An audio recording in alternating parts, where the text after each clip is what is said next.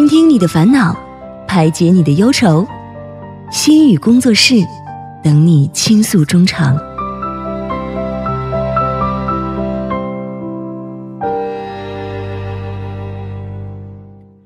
何以解忧，唯有心语工作室。那么，心语工作室又在每日周日的晚上呢，和大家如约而至了。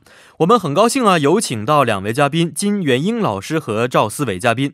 那么今天将会由四维为大家带来两段情景介绍，之后呢，再由我们的元英老师和大家一起从心理学的角度分析和讨论一下情景对话中出现的问题，给我们一个正确的心理问题指导。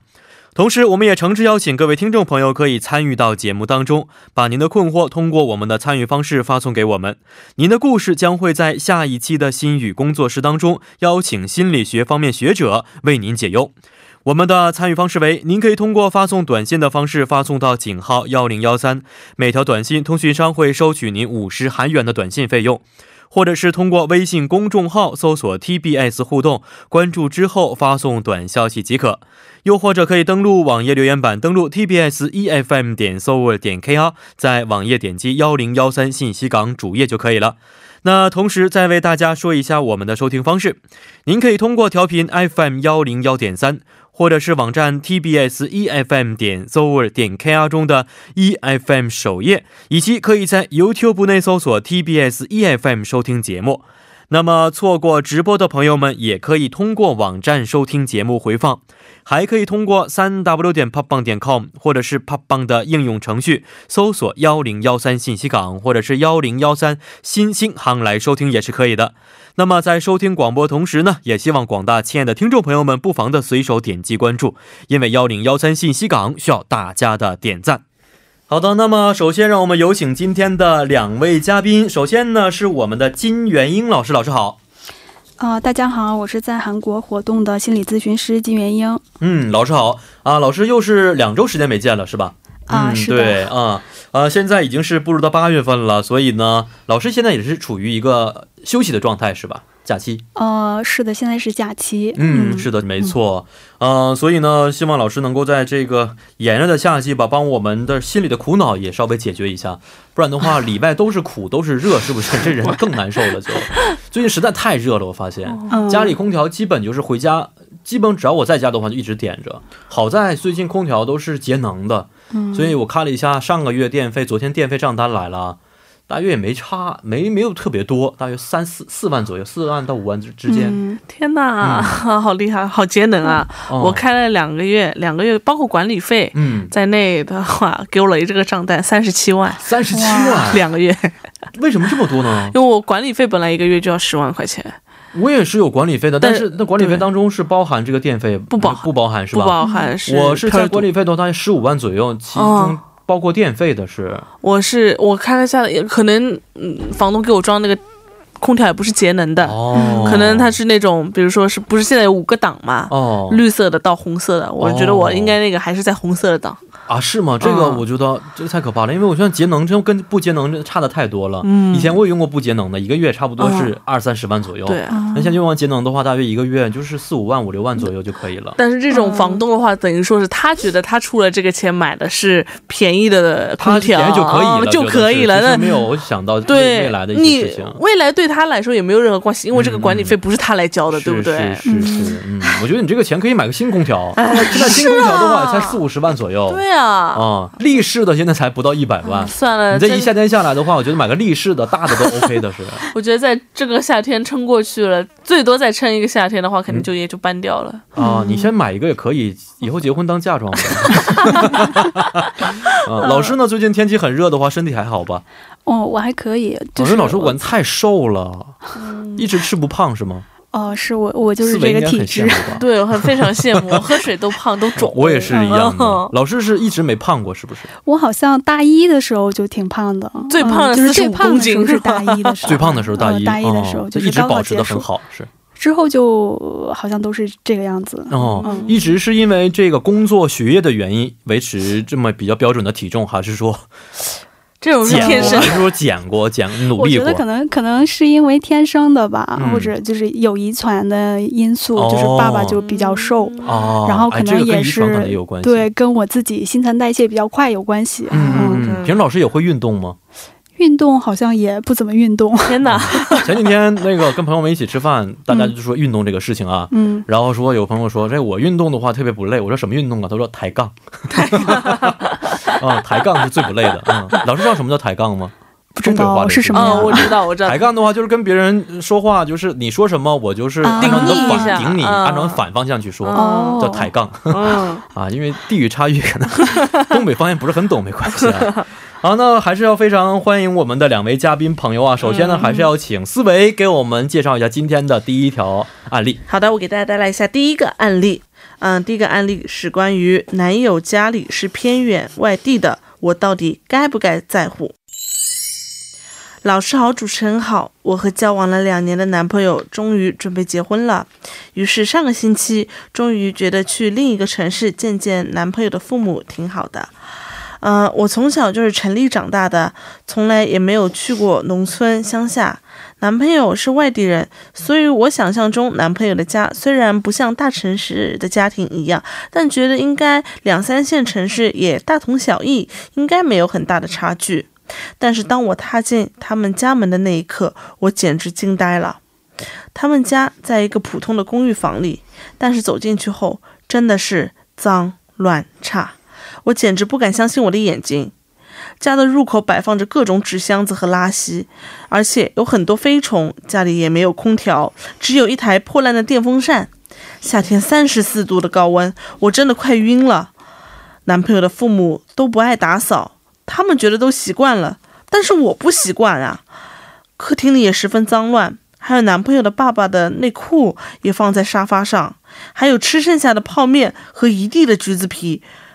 走进厕所，我更是惊呆了，连马桶也没有，而且地上还有点看似尿渍的一些痕迹。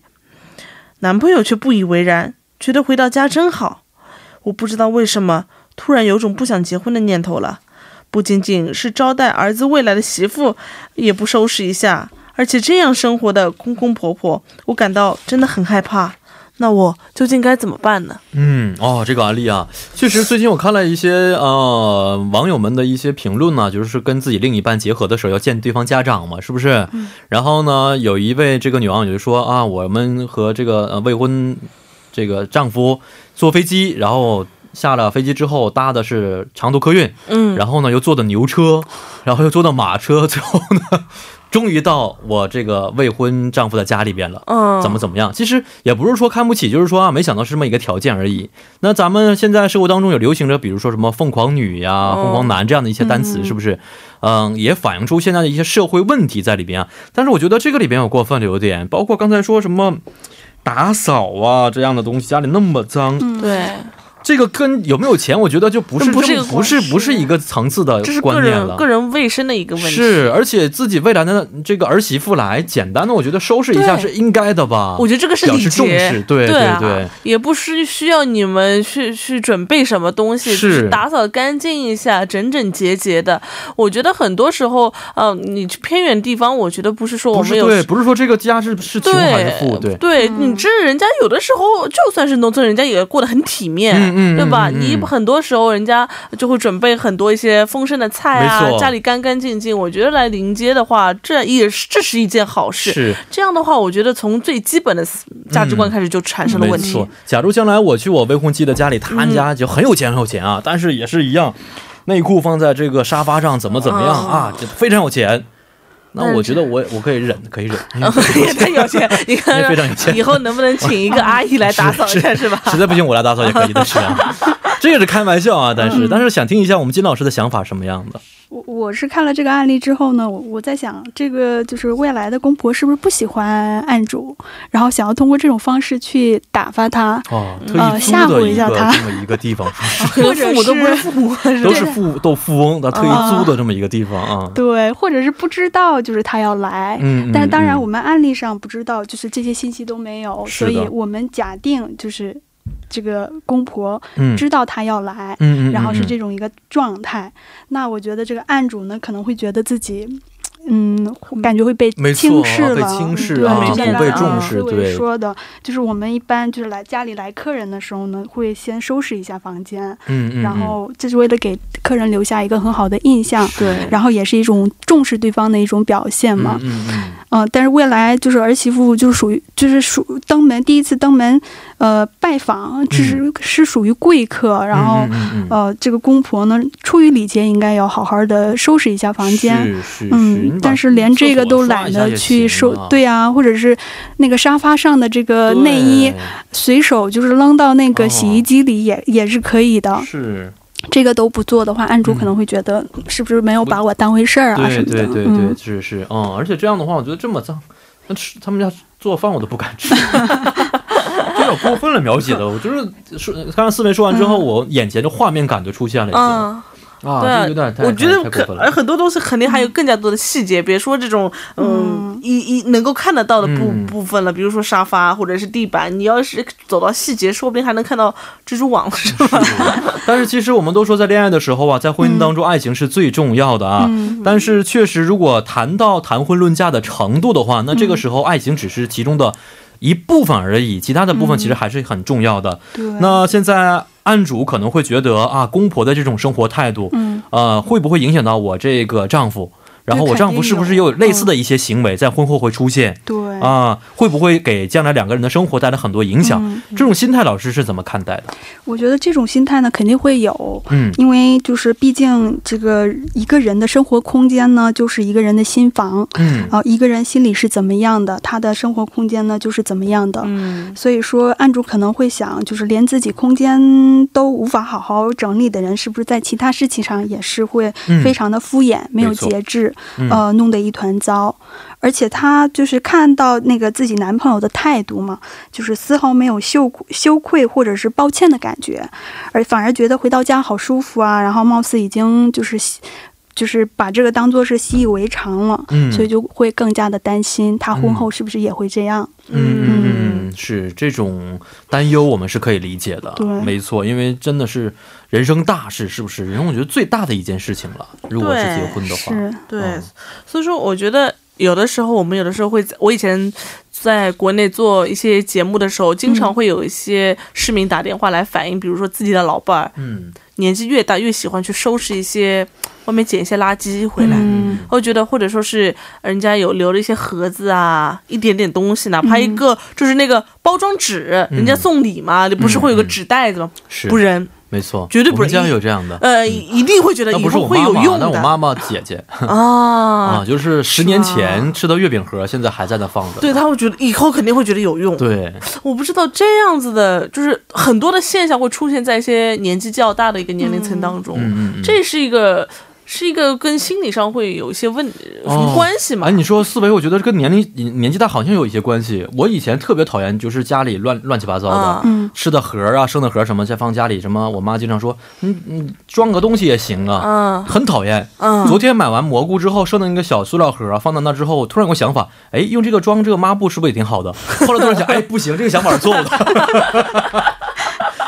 我一定要把它扔掉，不能有这样的习惯存在。真的是昨天有这样的，突然有这么一闪念，我突然发现，原来我跟我妈妈想法其实差不多。差不多。后来说不行，是错误的 啊，就是有有盒别的盒可以装，不这个是不可以的。但是别说我们家楼下有一个有个中餐厅，他们嗯有的时候会送外卖的时候，他送那个一半的炸酱面和一半的那个糖醋肉嘛，嗯然后他留着那个送外卖的他那个碗，虽然是塑料，但是非常结实，像外面卖的那种一、嗯嗯嗯嗯就一千两千那种碗，嗯我就不舍得扔。嗯后来我就想这个派什么用场？后来想在家里吃火锅的时候可以把这个碗里面放点蔬菜。嗯，后来呢，我觉得虽然我觉得这个想法哎应该不对，嗯但是呢，我真的把它留下来之后，我用了不下十次。哦，有的时候其实还是 OK 的，还但是我就担心视情况而定。，对，有担心养成习惯是吧？对，担心你你这个作为一个出发点，以后就一发不可收拾了。我就因为担心这个原因啊，嗯所以想问一下，如果一个人不收拾屋子的话，嗯是不是也代表这个人心理方面有一些不健康的表现呢？嗯我我我觉得我是觉得就是房间这个脏乱差，并不一定就是就表示这个人心里有问题，嗯可能是因为就是。嗯，比如说这个案主的这个未来公婆，可能她太忙了，或者是就是生活很窘迫，所以就没有时间或者精力去打扫这个房间。嗯，其实我们每个人都特别喜欢在一个整洁干净的环境环境里生活，但如果生活压力大了，嗯。然后就嗯每天起早贪黑的工作的话，嗯。其实我也是可以多多少少也是可以理解的。嗯嗯、然后第二点呢，可能是因为就是太懒了，呃，对这个生活品质要求不高，意识没有就是在那个上面，嗯所以呃就会导致这种就是比较呃邋遢的生活。哦，但是其实我们仔细想一想，每个人对干净整洁的这个标准是不一样的。嗯啊、就像有的人会觉得，嗯、就是夏天里每天换换一个一次衣服是干净，嗯。但是有的人会觉得夏天一个星期换一次衣服也是挺干净的。哦。其实这个标准不一样，嗯。所以可能公婆的这个对整洁的标准跟那个案主的对整洁的标准也不一样。是，嗯。所以这种不爱收拾的习惯，只是一个个人的呃这个卫生习惯，跟心理没有什么关联，是还吗？有一些关联，我是觉得，嗯。呃，但是通过这个案例嘛，因为信息量太少了，所以就无法推断这个案主未来公婆他是否是有这个跟生活空间有关的一种精神障碍嗯啊、我们管这个障碍叫蹲积障碍。哦。嗯，呃，这个障碍呢是一种强迫障碍的一种，哦。是最近几年才以单独的这个病种 被纳入到那个哦。精神、呃精神障碍诊断哦。与统计手册第五百。哦。啊、就是有这个障碍的人呢，就喜欢在家往家里积攒大量的没有价值的东西，是是是，是。对对是对，我知道，比如说一些旧的报纸啊、嗯。塑料瓶啊、塑料袋儿啊、对对对对对。旧别人不穿的衣服啊 什么的，是是是是是是。嗯，使得生活空间特别拥挤，哦，然后影响就是严重影响他的就是个人的这个饮食作息。嗯嗯，呃，但是这个本人呢，对这个这个物品呢有特殊的感情，嗯。不舍得扔。然后别人要是就是擅自的去移动或者是丢弃嗯。这个东西的话，会引起很大的情绪反应。是是是是是，没错。啊，我也见过这样的。以前我姥姥在世的时候就有这样的一些情况出现，后来我们全家动员，十多个人动员，又是跪呀、又是哭啊，最后扔了百分之十都不到。嗯。啊，所以效果不是很大。当时我姥姥也是非常的反应很强，是。嗯。一开始肯定不愿意，对，不愿意的是，那这种啊心理问题产生的原因是什么呢？就是这个问题产生的原因呢，目前还不知道。嗯，但是有的那个研究就说是跟那个家庭生长的环境有关系，哦，呃，或者是呃跟这个人是否曾经就是呃承受过巨大的压力事件或者是创伤事件有关系，嗯，嗯。或者是呢这个人是否是小的时候呢经历过就是物质特别缺乏的这个、哦，嗯啊，这个真的可以理解了，对。因为以前那个年代确实对很穷是很穷嗯的时代，是，嗯，对。哦，所以跟很多种原因都是会导致这种心理的问题出现。对。嗯，是。那我们再回到这个案例当中来看一下，嗯。安主应该最后如何的去抉择呢？嗯，首先，我是觉得，就是嗯如果生活很邋遢的话，嗯我们大家会对他肯定会有偏见。是的，嗯，但是呢，这很难，就是，但是我们很难说，就是如果这个人生活空间很整洁，就表示他心理很健康。嗯嗯，然后反之就不健康，嗯、就我觉得凡事就是适中是最好的。如果走向另一个极端就是洁癖，是然后另一个极端就是太过于邋呃遢了。对，嗯嗯，蹲基障碍，所以两个极端都不好。嗯嗯，所以呃，可以通过就是案主这个描述嘛，还不能推断他这个案主的公婆是不是有这个障碍。嗯嗯，然后第二点呢，我觉得不是所有生活窘迫的人都不爱收拾自己的房间，也不凡有一些人虽然就是很穷苦，嗯，但是也会把自己的空间收拾得特别干净，是是因为就是呃，比如说其他的一些事情，工作啊、找工作、找工作啊、工资啊这些事情是我们自己无法控制的。嗯，但是我们的空间我们可以控制嘛？对是呃，就是我们可以把尽可能的会把这个我们所住的这个空间呢，力所能及的把它弄得很舒服一点，嗯嗯这是可以的。呃，然后最后呢，就是嗯，这个案主该如何抉择？嗯，我觉得要呃看这个案主最在乎的是什么吧。嗯嗯啊、嗯比如说，我觉得，我觉得他可以去好好的想想他自己最，呃，认为最重要的几几点价值，然后这个几点价值呢，是他怎么都无法妥协的，嗯嗯，这是嗯什么？嗯然后，呃，再其次一点的，就是可以做一些适当的妥协，然后再做嗯选择。比较一下，觉得在这段婚姻当中，自己最在乎在意的是什么对东西？嗯比如说，他很在乎生活的品质的话，哦，嗯、那可能这个就不能够原谅的事，所以就呃，相较之下，嗯如果觉得这个是可以我接受的话，那么是这样的婚姻是可以将来圆满的走下去的。对，如果她非常爱她的男朋友，而且男朋友没有跟这个就是在而且家这么远的话，我觉得不对不应该生活在一起。也主要是看她男朋友的生活习惯怎么样。对男朋友嗯生活习惯、习惯是最重重要的。对毕竟每天朝夕相处的人是男朋友。嗯嗯，是的。好啊、那么我们今天第一部节目内容呢就是这些了。现在为大家送上一首歌曲，是来来自周杰伦和梁心颐共同演唱的《珊瑚海》。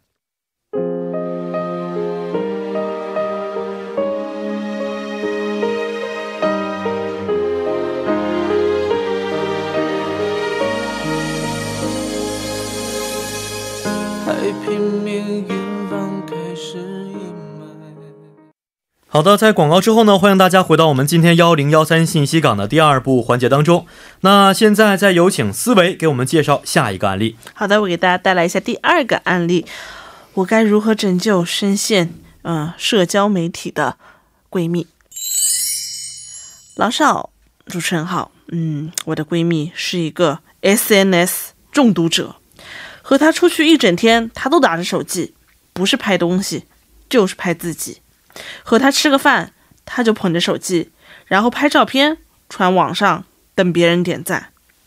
我说了他好多次了，他就是笑笑，说：“哎，拍点照片怎么了？”我真的是越来越不想理他了。他在网上其实有大概三千个粉丝左右，每天都在数自己有几条留言、几个点赞。如果点赞人数少了，他就一整天心情不好，弄得我也很不爽。关键是最气人的，他总是在自拍的时候喜欢把我拍进去，而且还是我最丑的样子，然后传上去。我说了，哎，你以后不要把我的脸传上去好不好？肖像权你懂吗？结果他笑着说，哎呀，朋友之间还有什么肖像权啊？你也不是把当年我们一起拍的毕业照也传网上了吗？这这是一回事儿吗？简直是要气死我了！哎，我该怎么说通这个闺蜜呢？嗯，哎，嗯，我们上一周的这个新语工作室的开场啊，也说过某一项研究提到过，经常在社交网络这个秀炫的人啊，自恋指数一般是比较高的啊。嗯，所以今天这个啊案例呢，也是跟啊社交网络中毒有关系。想问一下二位有没有这样的社交网络中毒的症状？觉得自己我觉得还好。最近我、我传，就是说国内的，就是朋友之间能够看到的内容的话，我平均一个月传一次嗯左右。嗯但是因为韩国这边的一些照片的话，是有工作上的一些要求，可能一周传一次吧。哦，是嗯嗯，老师能使用社交网络这样的呃，东西吗？我我以前用的比较多，但是最近用的比较少。嗯嗯，但是我发现我用那个社交网络的这个目的呢，就是第一是就是想要呃分享信息，嗯嗯嗯然后第二是汇报，嗯就跟这身边的就是周围的朋友说我现在过得怎么怎么样，然后向他们汇报一下。然后第三就是说，只要是宣传自己嘛，哦，嗯、是就是嗯、嗯现在在干嘛，对对对，嗯。嗯，是，其实有的时候社交网络在工作上还是非常方便和有作用的，是不是好？好利用的话，其实对，是是可以让周围的人知道我在做什么事情，我从事哪方面的工作。嗯假如有需要的话，可以彼此合作呀，共同促进，是吧？嗯嗯，我社交网络基本就不用，现在是。嗯以前我有过那么一段时间，就是跟这里面说的差不多，嗯。每天就是想怎么去上传照片呐、啊。看评论怎么怎么样。但是玉安和一般人不一样的是，一般人他可能就是传一些自己的一些内容。嗯那玉安你是公众人物的话，就是可能分开来，一个是嗯国内的，只有朋友之间看到的，哦。还有一个是对群众开放的。是是，这两个都是这两个我都不怎么都不怎么弄。对，嗯。是就是不知道我传什么东西，而且我我也不会呃照相，照完之后 还要 P 怎么怎么样的，是不是？你不能随便穿吧？而且每天我工作其实就是这么几种，这边嗯还有其他的我自己的一些事情，嗯每天都是一样的东西，所以我不知道我要传什么东西 哦。但是今天这个案例当中，确实是说明了当下社会很多年轻人们的一个写照，是吧？就是社交网络中毒。现在我们平时去咖啡店呢，或者平时去一些饭店吃饭的时候，会发现很多年轻人都是捧捧着一个手机去看，很少去交流，是吧？嗯，不仅现在年轻人了，我妈都这样。我妈也是哎呀，回个国跟他吃个饭，他就嗯抱着个手机，然后会会会看他自己的那个社交媒体，然后有的时候会看一些视频啊，他看的一些各个，他有非常多的手机软件，嗯都是可以看最新的一些短视频啊等等，嗯看的比我还多，比我还地道。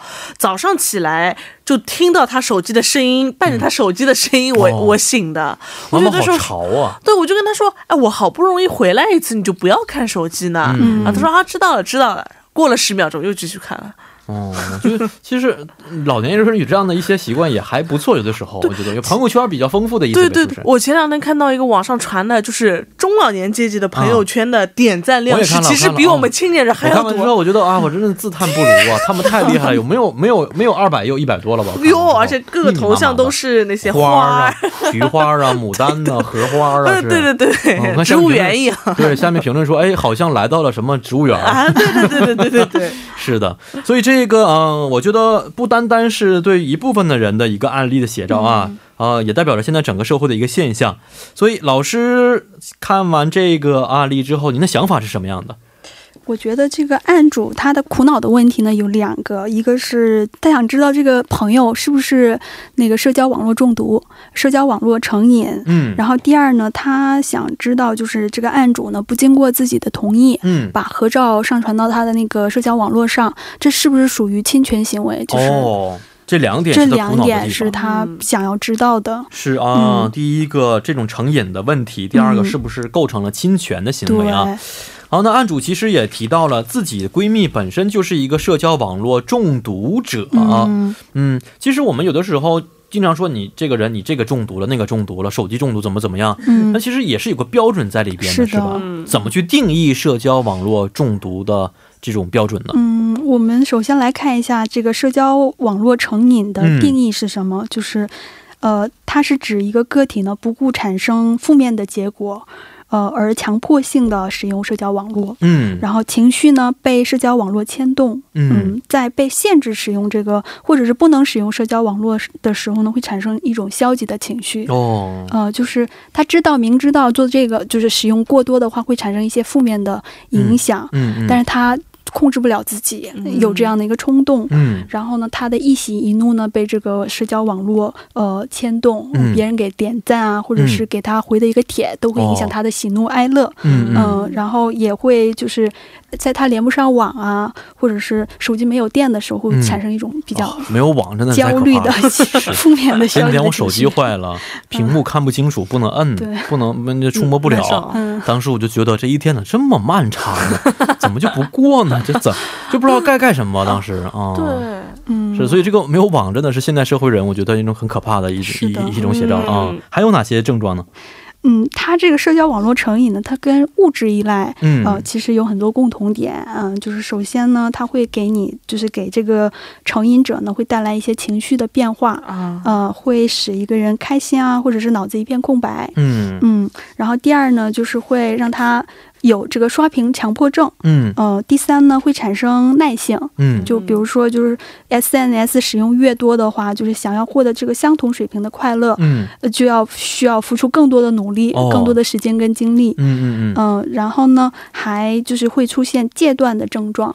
嗯，就比如说，呃，如果强制的戒断 SNS 之后呢，会出现诸如失眠啊，嗯，或者是焦虑不安啊哦等这样的一些症状。嗯，然后会跟会产生一些矛盾，就是因为频繁的使用 SNS 导致就是影响工作效率，嗯嗯嗯然后呢对自己不节制的使用这个会产生一种就是自责的负面的这样的情绪。明知道是错误的，自己还管不住对对，管不住自己然后就会。内心就会很自责。嗯嗯，然后就会就是因为过度的使用，跟身边的人发生一些矛盾啊，影响日常生活。嗯，然后最后呢，就是戒断了之后会很容易复发。是呃，这个嗯跟那个就是中毒是一样的，哦。就是其他什么药物中毒啊，还有就是、嗯嗯嗯呃那个就是呃酒精中毒是一样的，嗯就是行为上的嗯或者中毒，或者平时我们一些药物化学中毒，是不是？嗯对，啊，我觉得现在多多少少很多人都是这样子的现，象。嗯，我觉得你那个时候，我有上个月的时候做节目的时候，遇到嗯一个大概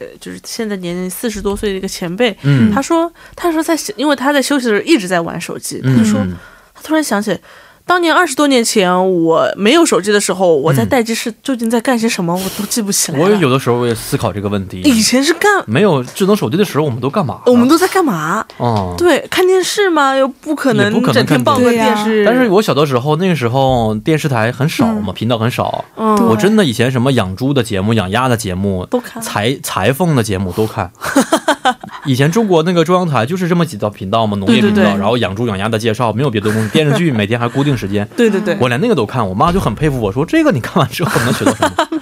这就是内容。是那个内容就是点着看。以前不是还会订购杂志，杂志每个上面都会报那个接下来的电视电视下周节目对对，几点。中国电视报现在已经没有了吧？啊这东西现在没有不知道没听过了，已他会。定告诉你接下来下周会有什么，你要爱、嗯我爱看的电视剧啊那种，我都会嗯记下来，标个时间，然后记下来去看。现在有手机的话就不用了，没有了现在看电视都很少，我们家电视基本我就每天开是开，就听声而已，啊，对，就觉得家里有声音在那嗯，边。背景音，嗯，对，但是我觉得像我这样子的情况，我看了一下老师刚刚说的这几个，我觉得我是一二三四嗯六嗯，都符合，嗯。但是呢，唯一的是五不符合的原因，是因为做社交网络是我的工作。嗯。哦，那这样子的情况下，我名正言顺的去玩对就，有的时候是有这种感觉，哦。但是有的时候，那我的个人的矛盾在哪里？就是如果我一天都在，嗯，比如说我在传照片啊、嗯。传视频，是因为我这个是我工作，我这个知道。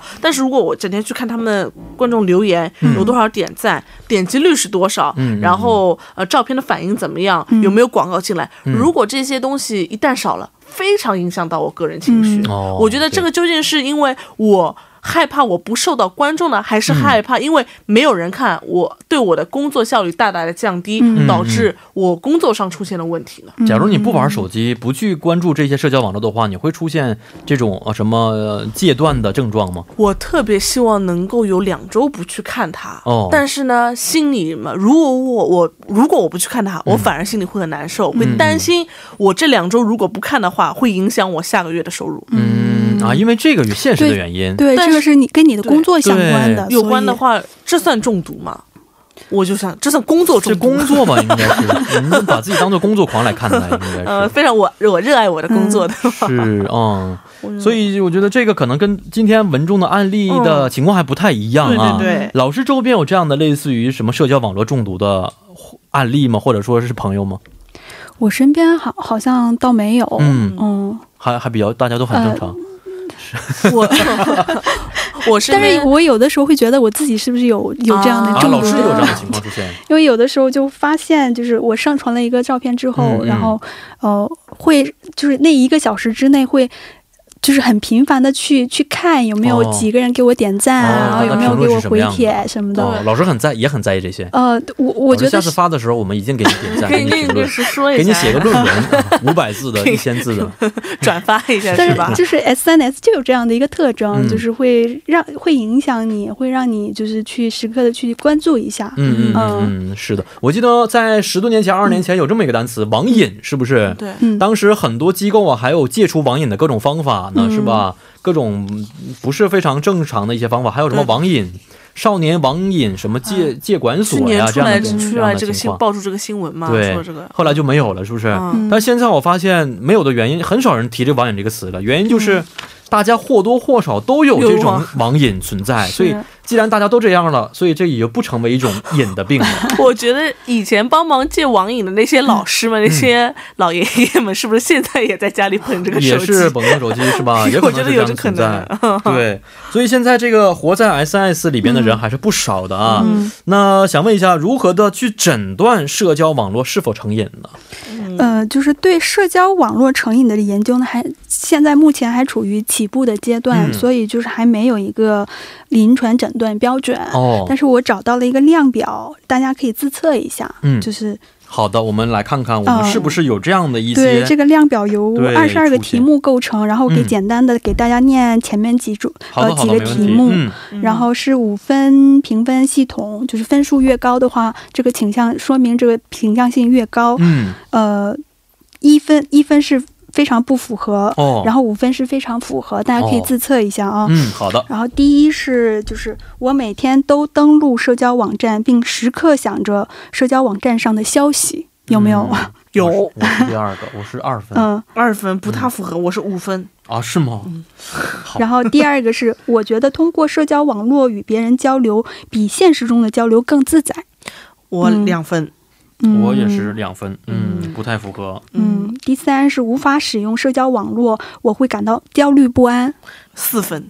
无法使用社交网络，呃，如果会感到焦虑无法使用社交网络的话，哦我会感到焦虑不安。比如说我们现在用的什么这种的联系的方式也算吗？手机微呀、用微微什么什么，咔咔什么什么，嗯这都算吗？对，都包括对，四分。不安是肯定的，人联系不上朋友了呀。那二分吧，嗯不太符合。嗯，嗯，第四呢，同以前相比，我使用社交网络的时间更长了。一分，嗯，我明显缩短，我恨不得现在把手机换成二 G 手机，我也有这种想法。啊，是吧？哦，想换能翻盖的就可以。还有呢？第五呢，我因为总想看呃社交网络而难以集中注意力做其他的事情，这个倒不至于，嗯我是一分，嗯，就是非常不比如说在图书馆看书的时候，总会看翻手机。啊，那我那那我二三分，分二分，那三分吧，那三三分。举完例子之后，发现跟自自己是比较符合的，是。哦，还有呢？还有第六是呃，我曾经想减少使用社交网络的时间，但没有成功。两分。两分嗯，我也两分吧。嗯嗯，第七是总要把关注的所有的社交网络消息查看一遍，直到没有新消息才能停止。五分。哦，这个我三分吧，三分。三分。嗯。我五分。我也跟老师差不多，在一小时之内比较关注一些，后来我就无所谓了。嗯，我是手机里面不能有那个一出现。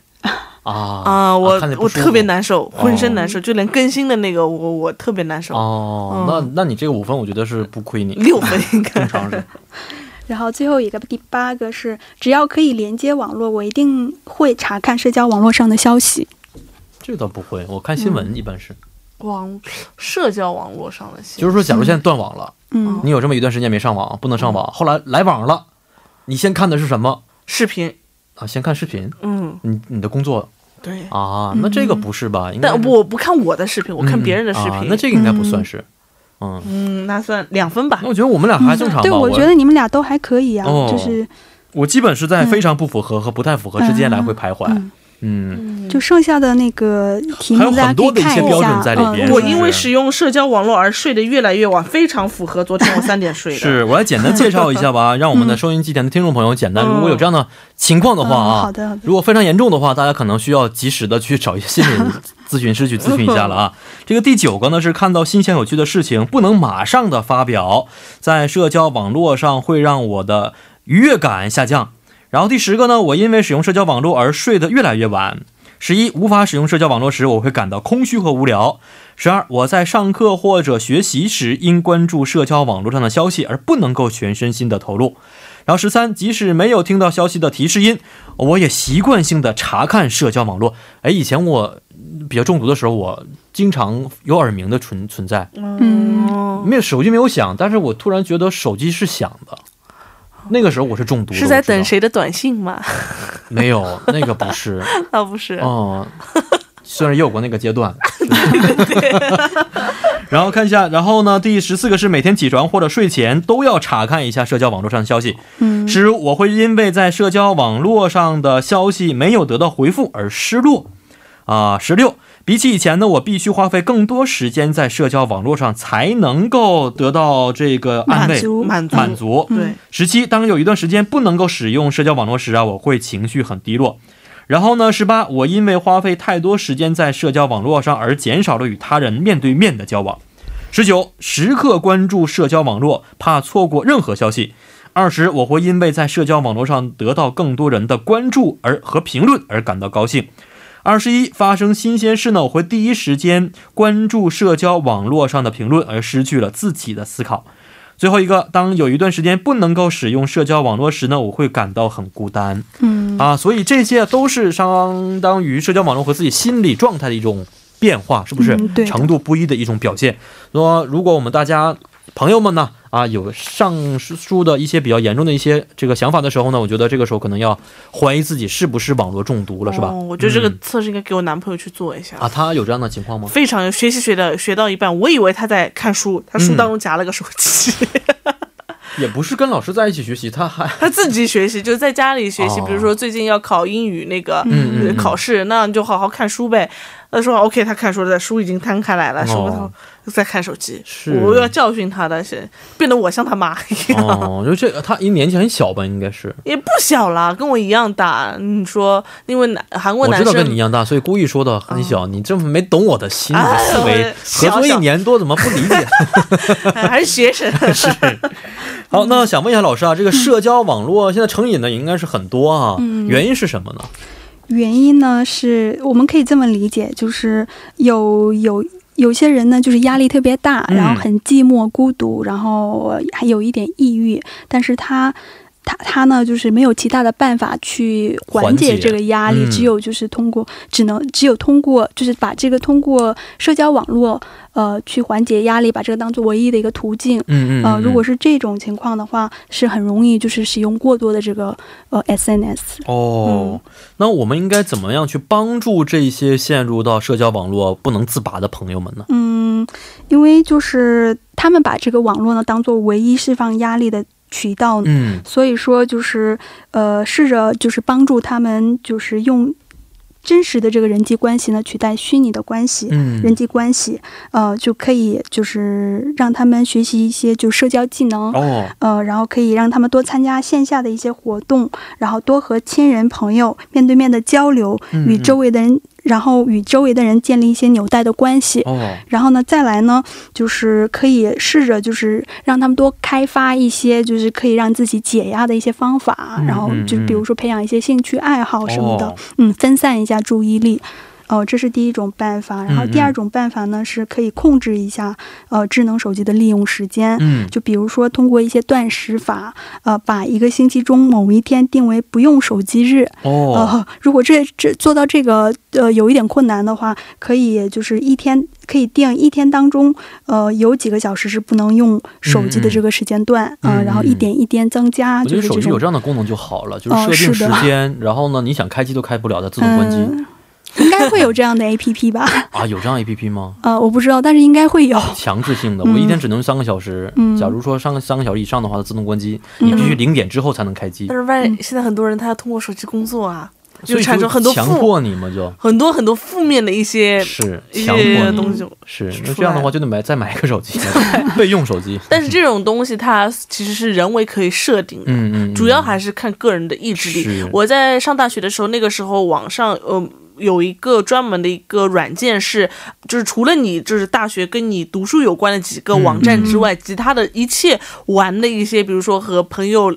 聊天呐、啊或者说是看视频的、这些嗯网站都上不去，哦是在你那个浏览器里可以设置的。哦就是说，好，你现在用这个一天，你只设定我用这些东西只能看四十分钟，嗯那剩下的一些时间它就会自动给关掉。哦，但是呢，关掉了一些同学，有些人他怎么呢？他换另一个浏览器。对我突然想到一个财路啊，就是我研究一个 A P P，你超过时间的话它自动关机，你想开机的话怎么样？扣钱，你要交钱。哦，啊，你开一次的话，第一次三千，第二次五千，第三次什么一万，然后呢，自自动转到这 A P P 的账户。我觉得这个主意挺好的。哎哦我觉得这个主意哎，咱来吧，咱们就是不是？哎，这个财路不错呀，我觉得。对哦，哦，强制性的啊。对，这样做可以一点一点的，就是增加与手机分离的时间，是然后可以嗯嗯降低一下他焦虑感。没错嗯，还有哪些方法呢？还有就是比如果比较严重的话，可可以通过一些心理治疗。嗯，呃，就是据说呢，是研究表明呢，这个认知行为治疗是治疗成瘾有效的干预方法。哦，啊、所以可以通过一些就是这种方法来，呃，使就是把这个过度使用 SNS 的人的这个、呃扭曲的这个不合理的信念，哦、嗯嗯，进行校正，哦然这样的方式后来进行干预。嗯，还有一个问题啊，就是案主很苦恼的、嗯啊，她的闺蜜有没有涉嫌已经侵犯了个人的肖像权呢？嗯，我们就是通过一些就是法律条文嘛，可以嗯知道，就是通常要具备两个条件，呃，才能构成就是肖像肖肖像权的这个侵权。嗯，第一是这个人呢未经过我的同意就使用了我的相片，嗯然后第二呢是以盈利为目的，哦，嗯这两个加在一起才能，够两个判定。加到一起，对，那这么看来，其实她的闺蜜还没有完全涉及到侵犯肖像权，嗯因为不是用于盈利为目的的，是不是？嗯是的，嗯。好，今天呢，希望我们这两个案例啊，对两位案主啊是有所帮助，也是非常感谢我们的金老师啊。咱们下一期节目再见了。好，再见，再见，再见再见。好的那么伴随着今天我们心雨工作室的结束呢到了跟您说一声再见的时间了。嗯节目最后代表作家尹月和李敬轩以及制作人刘在恩感谢大家的收听。最后呢再送给大家一首玩歌曲是来自肖娜演唱的才人哪个骚可累幺零幺三信息港愿成为每晚陪伴您的避风港。